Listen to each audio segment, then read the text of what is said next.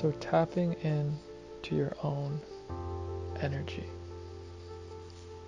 This one has many different options, choices, and opportunities for each person. Tapping into your own energy means following what you love and what you feel inside. That's creative, business, helping people,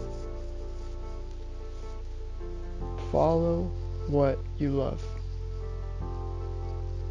And it takes time. And no one has to know what exactly it is that we're going to do. I don't. I've been creating for the past three years, and I still don't know what's going on. I'm just trying. I'm trying. I'm doing my best every day. I'm praying. I'm meditating. I'm journaling. I'm starting my morning off right for me instead of getting right to it. You focus 5, 10, 15, however many amount of minutes in the morning for you, it will allow you to conquer your day. Tapping into your energy does not happen overnight. No way. If it was possible, then we'd all be tapped into our energy.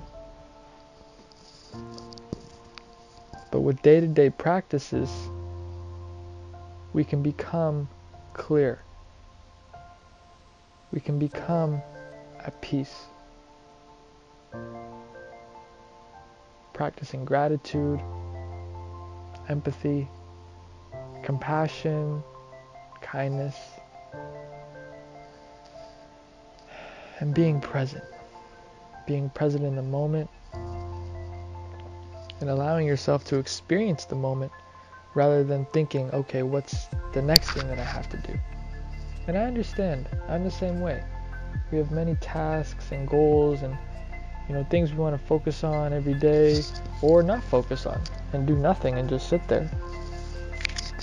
But I feel like with this pandemic, it has allowed us to be aware of the unknown as well as to fear it. I know myself, um, for the past couple years, I've over obsessed about the destination. How I'm going to get there. What do I have to do to get there? When realistically, I don't even know where I'm going. But when you work hard every day and do at least one thing a day towards your craft or towards what you want to focus on, your passions, then you're moving forward, and that's all that matters. And as you continue to work every day, at least doing one thing a day, it'll snowball and it'll continue to snowball uphill. Something that really helped me so far is realizing that the process is not linear. It's not a mountain. It's radical like a wave. There has to be ups and there has to be downs. There has to be moments all in between. There has to be hardships and there has to be strengths. There has to be insecurities and weaknesses.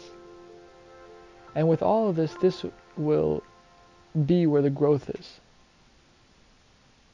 It's interesting.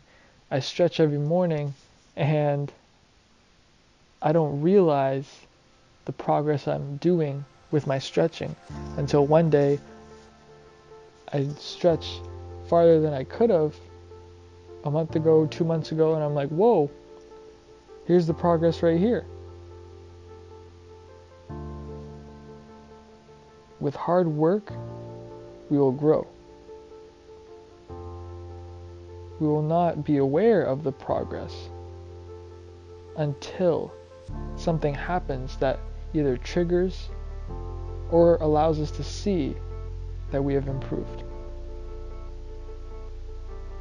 Tapping into your energy takes time, and that's okay.